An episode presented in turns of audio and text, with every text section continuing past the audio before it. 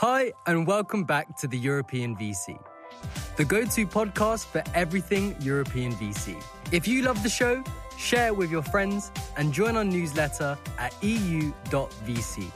Today, we're happy to welcome Ali, founding partner at 212, a venture capital firm that backs B2B tech startups with $85 million of committed capital and $170 million in assets under management. This year, 212 are launching their Fund 3, aiming for 70 million in size.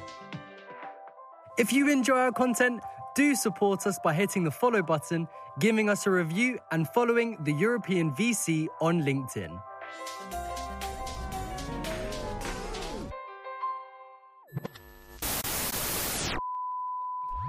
Ali, welcome to the European VC. It's super nice to have you here today. How is everything? Great. Thank you for having me. So, Ali, I like to start with the good old question How did you get into venture? And give us the background story. We love this world, but people get into it in very weird ways. Give us yours. I used to be a banker back in the day in New York, London, some sh- short stint in Singapore and Mumbai. I moved back to Turkey, my home country, in 2009. I did some consulting in 2010 as uh, some friends were establishing the first angel network of Turkey, Galata Business Angels. This weird guy sat, sat next to me. He just arrived from New York, Numan. And uh, we said, let's do something together because we noticed that we were both unemployable in Turkey. and uh, we said, what to do, what to do. After many iterations, we said, let's launch a VC fund together. Why? Because there wasn't one in Turkey. So this is year 2011. Then we launched 212 uh, because we noticed the uh, lack of venture capital funding in Turkey. And that's how 212 came about. We started fundraising in 2011, had our first closing end of 2011, started investing in 2012, and our first fund was uh, $30 million. That's how we became venture capital investors. So let me let me take a, a stab at guessing the origin of the name. You started investing in 2012 and your name is 212. Is that why? Wrong. Ah, fuck. Give us the story, Ali. Anyone else? Come on, it's much simpler than that, actually. 212 is the uh, telephone code for Istanbul and New York. Uh, so both Numan and I had, we were, you know, born and raised in Istanbul and had a significant uh, part of our professional life in New York. And we wanted to find a cool name that wasn't taken and that would come as high as possible in any listing right? When you, when you stored it. so that's why we called it 212. I like that story. That's a good one. uh, By the way, even in Turkey, they ask you this question. They say, "Oh, is it because of New York?" Now I remind them that Istanbul's telephone could also still start with two one two. So it's Istanbul and New York. Actually. And tell me a bit about how did you guys come to first get to know each other? You you had known each other for a long time, and but also you said you ended up doing the fund because there wasn't really one at the time. There wasn't one. And uh, again, you know, I moved back in 2009, and Numan had just moved back his family in 2010 from New York. I, I, was I had a banking background. You know, don't be fooled by the beard and everything. I used to be a, I tried to be a banker for most of my career, and uh, Numan had spent most of his career in banks as well. But he wasn't a banker. He was actually part of the technology management. Recently, Goldman Sachs. Actually, he was in you know Asia and then in New York it was kind of hard for us to do something else in Turkey, like you know, salary wise, return wise, and expectations and the type of environment that we were looking for. And as we were part of this angel group, we noticed how much money was not being invested in Turkey, uh, and there was no other VC uh, to fill the gap.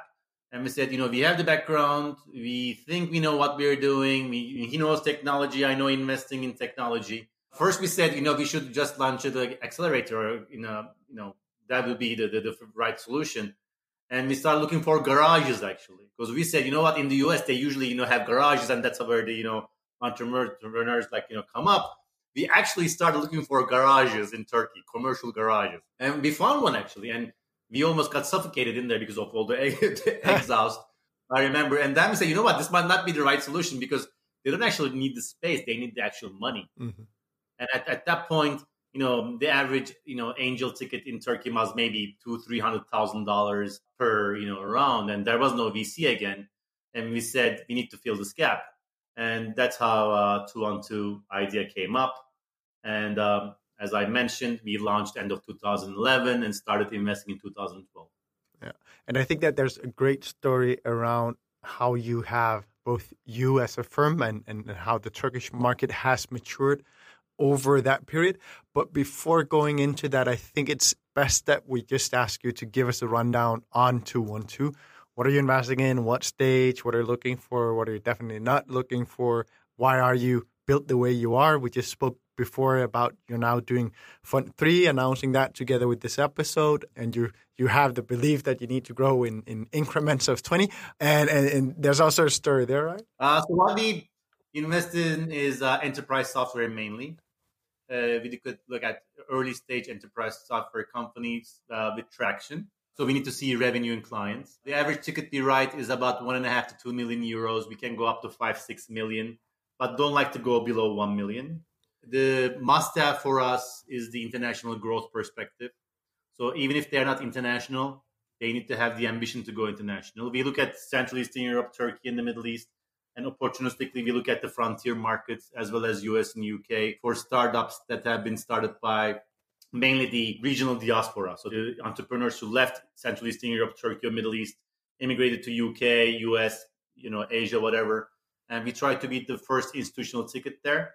Uh, we don't look at B2C solutions that much because we got burned by in, in the first one we got we got burned by a lot of e-commerce companies and we noticed that we were more stronger in hardcore less sexy enterprise software companies coming from the region testing locally going globally i know that's like you know the cliche that people say but that's how we have been successful also in the second fund we further fine-tuned that and so that you know our existing team is also um, more able to help enterprise software companies. So I think the third fund, I know the third fund will still, you know, focus on enterprise software companies going global.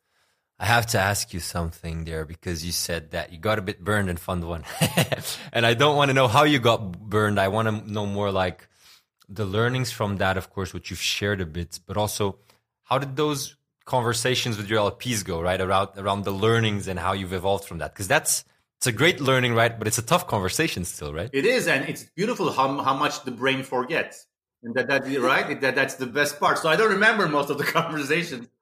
Imagine this: when we raised our first fund, it was mainly a high net worth individuals who never invested any anything in technology, let alone startup, let alone venture capital, right? So the, the conversation would start with what is venture capital? Is there technology in Turkey?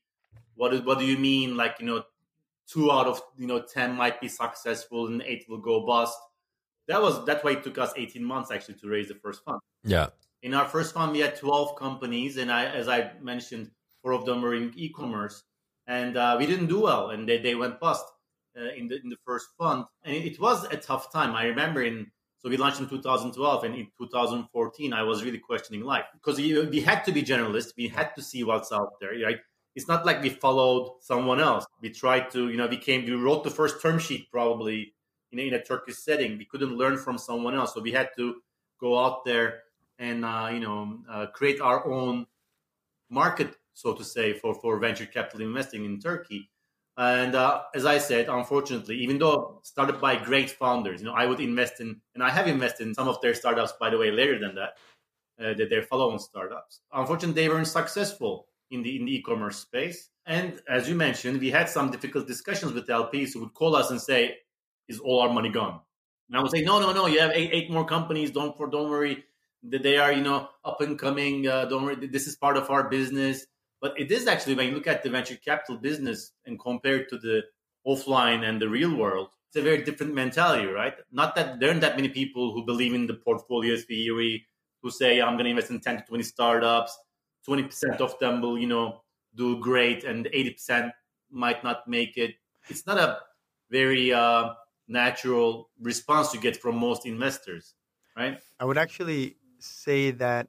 So I've been part of fundraisers where it was definitely also that conversation with LPs. You know, it was almost like you, you didn't want to show the portfolio model because then you're just going to have a long discussion about the fundamentals of venture, really but they're looking at it and thinking that you're the crazy guy, and you're like, no, no, there's a whole industry that does it like this. um, but don't forget, when you do it in a, in a country, in an emerging market, where people double their money in real estate every year. Yeah. yeah. So real estate it's double every year, which, which is not the case any longer, but it was the case back in 2011, 2012. So the, the conversation you have is so the, the one, one LP I remember, potential LP, he didn't end up investing is so you say, you know, I, I said, you know, I'm going to invest in 10, hopefully three will, will, will make it or four. And he, he asked me, so why do you invest in the, the remaining seven yeah, yeah, yeah. so that was the level of discussion uh, we had to have uh, back in the day in 2011. Yeah, and that was actually um, because of where I was going with my my story was, if you were to say anything on that, because I'm sure you're still having those conversations sometimes with with LPs that haven't done the asset class before. What would you say is the best trick to get them understanding what this is about? How what have you seen have worked with LPs that haven't been used to the asset class? First of all, maybe it's my background in banking in the US. I'm not, all you know, overly optimistic about the asset class. I don't try to win every LP. Yeah, it's okay that some stay out. Yeah, you know, I, I don't think VC is a business that everyone should be investing in. The second thing is, I mean, one of the first questions I ask them, which some people don't want to answer, is how much money they have mm-hmm. and how much they might want to allocate and I then, then take them through you know portfolio model. I ask them how much cash they have, how much they, they keep in bonds versus stocks versus gold versus you know blockchain. So I try to understand the, the sophistication of the LP and their risk appetite. So if they are really at the beginning of the you know cycle, I'm not the right person to you know take their money. By the way, and then what we do is once we see that they might be a potential LP for us, you know we go to the portfolio model, and I usually take them through Harvard so I take them through the Harvard endowment, right? And I show them, you know, this is how much Harvard allocates every year to private equity and VC year over year. And you should probably allocate a small portion of your portfolio to VC as well. And guess what? I'm the first fund in Turkey. I'm the first fund to raise this second fund in Turkey. Mm-hmm. And I'm trying to be the first fund to raise this third fund in Turkey. And this is my background. This is my business partners, Numan's background. We were two people, now we are 14. These are our exits. This is how much we return in our first fund. This is what we're expecting to do in our second fund. We would love to you to be in, and it's okay if you don't join. Maybe you'll you'll join the fourth one. I don't look at uh, you know VC as a transactional business on both sides for entrepreneurs or LPs when I spoke, speak to them because I really think it's, it's about relationship building. Uh, and I always tell you know the entrepreneurs, investment is the last thing I will give you. Yeah. So I'll, I'll connect you with people. I'll help you out. I'm here if you want to have a drink or coffee and chat about something. And at some point, if you want me to be on board and if I want to join your company, I will invest in you. And again, that's how I look at life overall and the VC business that we are in. And it's the same thing with LPs. If they don't want to, you know, invest currently, which is fine, they will keep. They will get my updates quarterly. They will see who we are. They might co-invest later on, and they they might be invested in the next fund. That's how I've been approaching it. I think that, that that's a very healthy approach, and I think that there's many who should note this down. But this is how I do it. I'm not sure if it's right, but you know. No, no, but it, it's a perfect point uh, because one thing you're saying there is as, as an example. I start by really understanding where they are in their journey. David just had literally before joining this call, he was texting me saying that huh, I was just I just sat through a 30 minute call where I think I spoke for one minute with a you know a first time meeting with a GP, and it's like well that GP didn't learn much about what we would be looking for from him, and then he could have just sent us a movie, and then we would have known what he just said, right? Um, so so I think that there's. And of course, David sent me that because we thought it was was was not the smartest thing of that GP to do. And I think that everyone listening in here should take note of, of your approach. Think about how they they do it themselves, right? Especially in, in, in emerging environment, right? You know, we're not talking about a Western European or American case where people know what VC is. The amount of wealth accumulated is far beyond what we have here. So but it's, even it's I would market. say in every single ecosystem, I tend to find that VCs overestimate the sophistication of the LP landscape in the countries that are neighboring to them. Um, but that's why we exist. Yeah, that's right? true. Yeah. I mean, that that's how you keep saying, right? You know, when you will hear some questions that don't make any sense, and guess what? That's why you have a job. Yeah. Right. You know, I always look at myself as, as a service provider, and since some people didn't have time to learn the business that we are in, we have a job. Yeah. That's how I look at it. I love that. Okay, but then let's just get back to the part about 212 because now you are about to launch uh, Fund 3. And I am very curious to hear if you would just say, well, what's the difference between Fund 2 to Fund 3? Is it rinse and repeat or is it, uh, are there adjustments being made? And, and if so, on, on what basis and what are they? Uh, what's what's similar to Fund Two is uh, similar check sizes. Again, I think initially we'll invest between one and a half to two million euros, up to five to seven million obviously now a little uh, higher.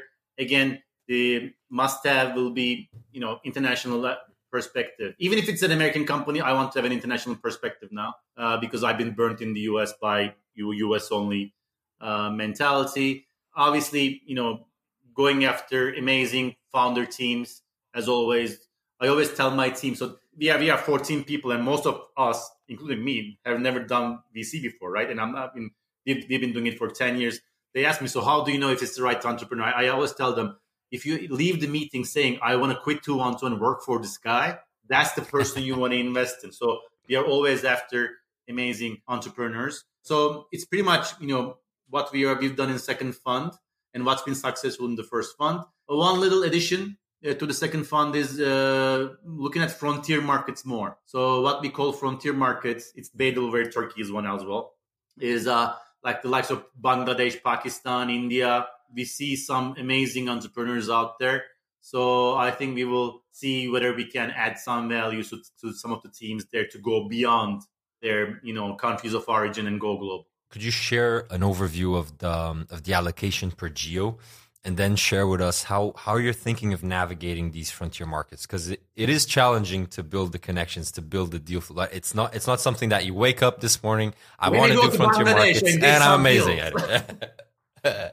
uh, good luck, right? So sh- share with us how do you guys think about it and how you're building or have been building up the machine to do that. Sure. As I mentioned, you know, Numan and I started this company for a long time. It was just two of us. Uh, then Isabel, our CFO, joined us, and we couldn't afford her, so she was part time. So it was two and a half people for most of the first fund. Uh, now we are close to 14 people. Uh, so the, the team is much bigger and we have a very diverse team to support us. Uh, so that's been helping us. Regarding how we source deals outside of our region of comfort, uh, yeah. so to say, yeah. we don't try to be the um, first or initial ticket in, in those regions. We, we co-invest with local investors or investors who have been exposed to the realities of that region before us. And again, just like the second fund, I like to invest once I see traction and I see clients I can talk to and the international aspiration. So we, we, we will come in once we see that my team would be able to help that startup founder team to go beyond. That's when, when we plan to be in. Again, the, the main focus will be Central Eastern Europe, Turkey, and the Middle East. So I would say 50 to 75% of our fund most likely would be allocated in the in this region where we have significant deal flow, close to 50 to 60 companies a week. So I think we will still look at this, but again, opportunistically with co-investors, with other VC funds, I would like to look at the opportunities in the frontier markets as well because I believe there are some amazing. I mean, I, have seen some amazing founders out there, so I, I want to partner with them. So I think for for anyone like the three of us in this recording, right? We love venture. We love what we do. We're strong believers of venture. So we're like easy sells on the fact that there's great entrepreneurs everywhere. So I'm going to take that as a given. But where I may be like more kind of thinking in, in these in these frontier and emerging markets, sometimes the ecosystem itself is not super mature, right? So it might be where where Turkey was when you started your your firm, right? So finding co-investors is sometimes a pain right? They, they don't really have a track record, or maybe maybe there's only like angels in the ecosystem. Have you seen that? What what, what struggles have you seen in trying to build these networks in these different emerging markets? Well, surprisingly, uh, when we call, you know, when we look at in frontier markets, most of the big, you know, European families and some of the VCs are there already. So we're not talking about this like you know uh, uncharted space that's out there. You don't know what you know how to get there. There aren't even no flights there. You ride camels, and so that's how Turkey was, by the way, and still is to, to most of the international investors. It's not that's not the case. It's already been you know discovered, and uh, significant investment is going in there already. So I think we are already past the, the starting stage there. We, we are at the second stage where startups ask ask you, which I love, the question that I love most what do you offer that someone else doesn't? money is given, right? You know, everyone has money. I'm a very small fund. Most funds I compete with have a lot more money than I have. So what will you bring? That's like the challenging question. Uh, and they're at that stage. So um, that's why we are 14 people. If it, if it was just about like, you know, deploying checks, right? I think four people would be enough. Uh, but it's, it's everything that's not out there, that's not as obvious. Uh, that's what I'm, um, you know, losing my sleep over and trying to build day in, day out. You have been through some time. being founded in Come 2000. I know it's, it's my beard is all white, but I'm not that old, by the way. So. I'm, I'm, I'm still ready to bet that you're older than me, though. uh, Thank you. At least you're not bald. Yeah, well, so. there you go. you got that going. uh, you can always correct that after this episode if you realize how sexy. I, I will. I'll try. I have an option at least. You see? Yeah, you do. There you go. Huge optionality. That's the luxury. Right. That's the luxury. Right. You, you, your face is like a venture capital fund, full of optionality. Thank you. Thank you. So you should Google me. You won't. You won't. You won't believe all the pictures there is on you know, online. You won't believe it's the same guy. I love that. I love that. So I will also share the photo of me being uh, uh, at a demo about squatting uh, in socialist Denmark. so so I, I have images that is also maybe difficult to see. It's me. um, but uh, Ali, what I wanted to ask you was we've gone through a cycle now that has definitely uh, surprised some, even though we all kind of kept saying that it's going to come, but everyone also seemed to not really notice after all. I'm curious to hear your reflections on the last two years and what you're planning to do to do going forward. And I'm sure you've also now, you know, now that you've been been through your fundraise, have had LPs that committed and then coming back and saying, "Hey, uh, Ali, I, am not sure whether this venture capital is really such a good idea." How have you responded to this? I mean, the, the last ten years, for us at least, right? When when, I, when you think about the things that we have been through, and again, I think don't think I'm complaining. I'm actually all, all, these things are the reason I exist. That's how I look at it. Uh, but just to give you an example, and uh, most most European VCs or, or, American VCs wouldn't think of these things. But when we launched our first fund, right, one dollar, American US dollar was equal to uh, 1.7 Turkish lira. Today it's 19, 10 years later, and that wasn't the only thing. We have triple digit inflation. We had a coup. We had multiple bombings, Ukrainian war. I don't even remember if we shot down a couple of planes from Russia. So, like, you know, many things happened in this region and Turkey itself in the last 10 years that would have crumbled any Western or, um, you know, West Western economy. And we're still here. When I look, look at the last 10 years and look at what, what our entrepreneurs achieved, and again, it's them achieving, us helping, us serving. Really, that's how I look at myself. I think it's amazing uh, what the Turkish and again, not just the Turkish, but the emerging markets entrepreneurs can achieve because they're really they they've honed their skills with no you know availability of you know money, resources, mentorship, serial entrepreneurs, which is everything that you can find in the in the developed markets. So when you, when I look at the last two years, obviously 2022 was a crazy year. It was right after Corona. The inflation wasn't still here with us. Everyone knew it was coming, and the when, when I looked at the multiples, right, we all did. Now, I'm a bank, I'm an old banker, and we, I mean, sales multiple, right? The, the notion of a sales multiple, let alone you know the notion of a sales multiple three years down the line, right? You know, 2024 multiple, and based on that, coming up with a 2022 multiple and valuation was is, is still crazy to me. Uh, and I think the rest of the world kind of just came down, came to a more normal level, and surprise, surprise, we never were there. So the emerging market multiples and the valuations were never there.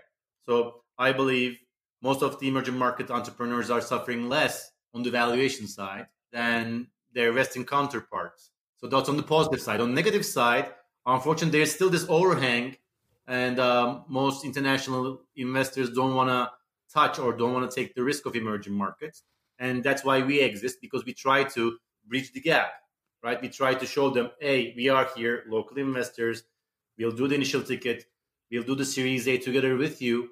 And guess what? We have a counterpart in this part of the world where you can feel um, secure with, and uh, let, let's get this done together, just like what we have done in the past two funds. So a very long answer to your good question. It is a question that grants a long answer. And Ali, I must say you are very quotable. We have a lot of cool quotes for our, for our announcing of this of this episode. Thank you for that.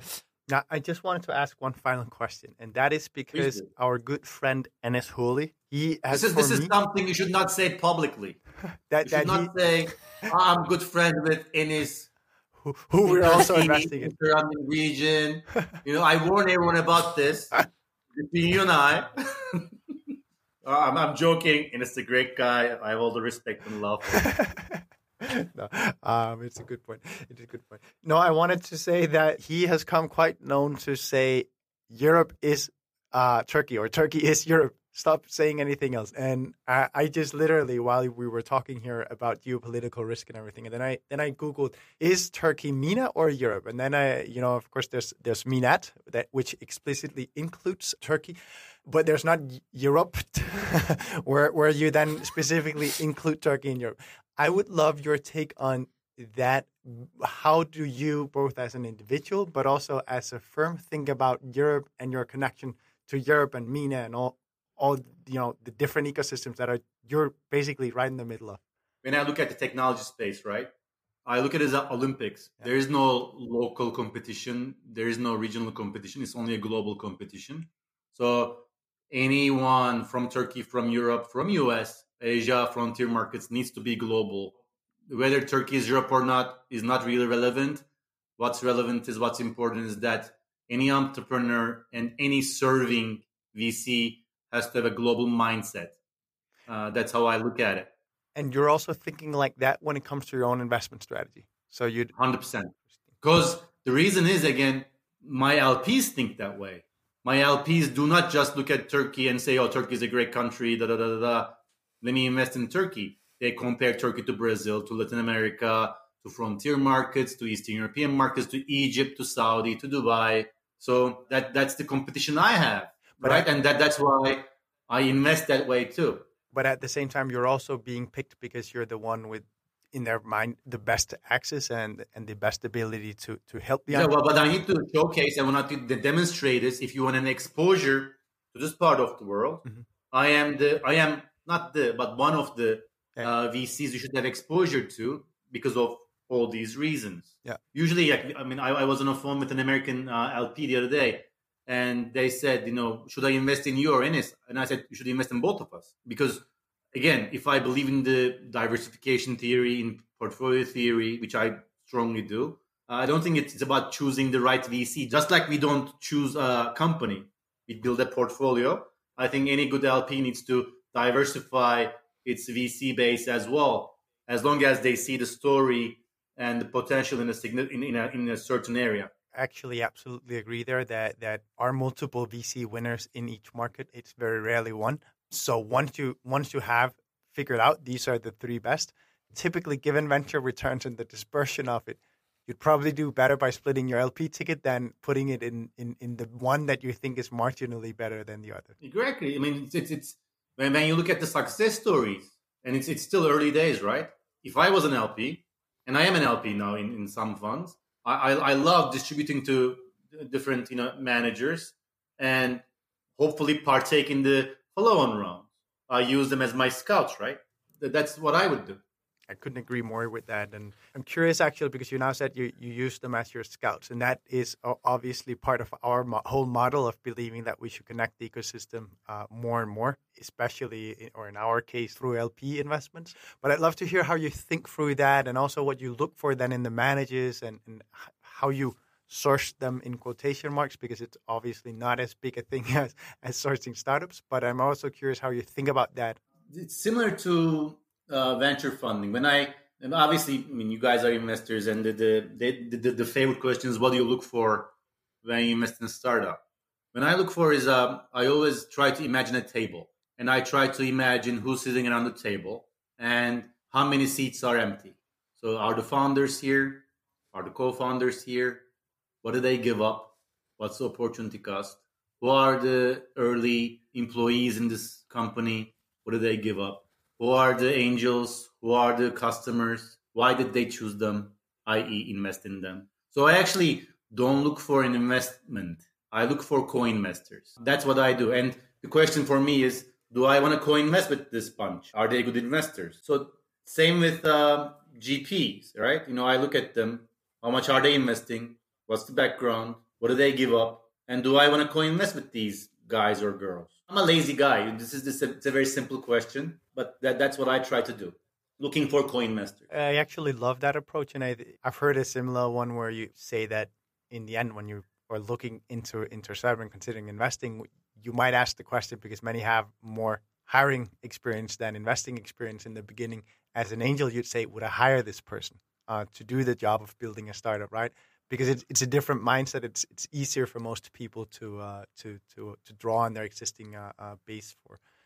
Yeah, I, I love that perspective, and uh, of course, it's super aligned with with the way that we think, given that we are to a very large degree. We should join hands. We, we, we think alike so Yeah, but uh, you just need to get yourself a shaver and uh, take off that uh, that beautiful head of hair. Then you can uh, you can be my best friend.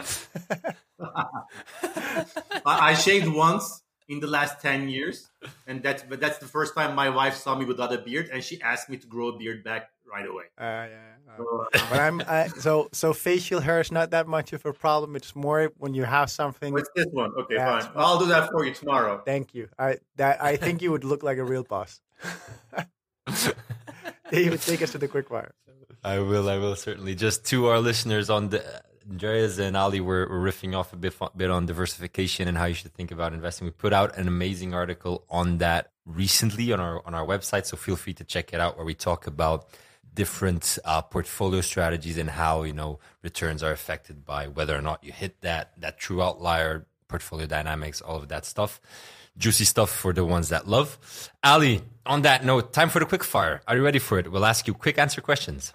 Go ahead. First question of the quickfire round is What areas, technologies, or sectors excite you the most, but that other people around you don't really feel that excited about? I love technologies in Industrial 4.0. So going after long, heavy machinery, industry, industrial sectors with new technologies. Uh, very hard to implement, sometimes government owned or regulated. So very hard to get in there. I love yeah. yeah. that slow process, regulated industries that most people don't want to touch. Uh, I, I like industries where people with a lot of you know um, grit go in there, long sales cycle, lots of negotiations. I love that. Yet another another um, topic to feed into your bromance with Andreas because he also likes that space. so great to know. Second question What are your top tips to emerging VCs who are now fundraising for their funds? I've been doing this for 11 years. Um, I've done many mistakes and we, we were lucky in some decisions, and uh, I'm happy about what we've achieved so far. The number one thing has to be what I just spoke about a bit earlier. VC is an amazing and great business it's not transactional. It's not about one investment. It's about being out there day in, day out, helping the entrepreneurs and the LPs. At the end of the day, it's a service business. It doesn't look like it from the outside. It's, it's but it's very much a service business. So it does require a lot of stamina. That that's what I would say. It's not transactional.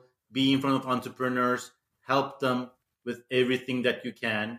It doesn't have to be money. Money can be solved. But you know, having the support of a VC means a lot, especially in emerging markets. And uh, if you can, you know, um, add some money to it, it's beautiful. Uh, but money is secondary. Third and final question, Ali, is what is the most counterintuitive thing you've learned in venture so far? Venture capital is not about investing. It's about what you do afterwards, the day after. You invest in these people, which I think is beautiful. It's a great sport and it's you know it justifies your seat at the table but it's the day after where you really you know you know get your sleeves up roll your sleeves and start doing the grunt work. That's why we exist. From the outside it looks like an investment class. It's an asset class. It's not. It's about hr it's about people. It's about psychology. It's about everything you cannot put on excel. And that was a big learning for me. And i love excel. When i when i want to think about something i usually put on excel That was my big challenge. It's about people, everything that you would never think you would have to think about.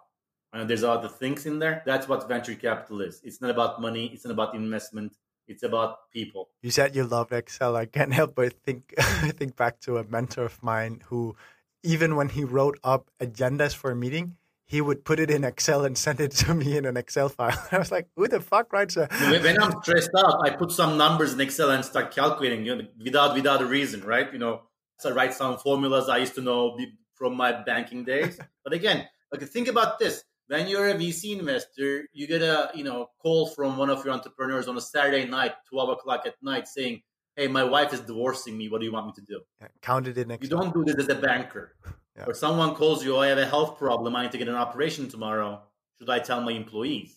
Nine out of 10, it's these questions that you deal with, the human part of a business that most people do not see, which is beautiful because you are partners with them.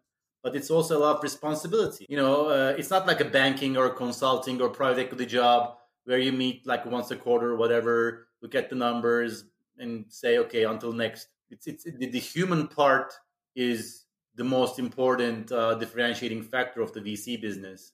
And I think most people underestimate that part. Yeah, couldn't agree more. Couldn't agree more. And then, especially, you know, you investing in Industry 4.0 and loving that space, that's definitely something that is lacking uh, typically both on the founder side, but also in more of the, the more technical VCs. So I imagine that that's uh, fish in water for you. Ali, thanks a million for joining us for this. It was super cool.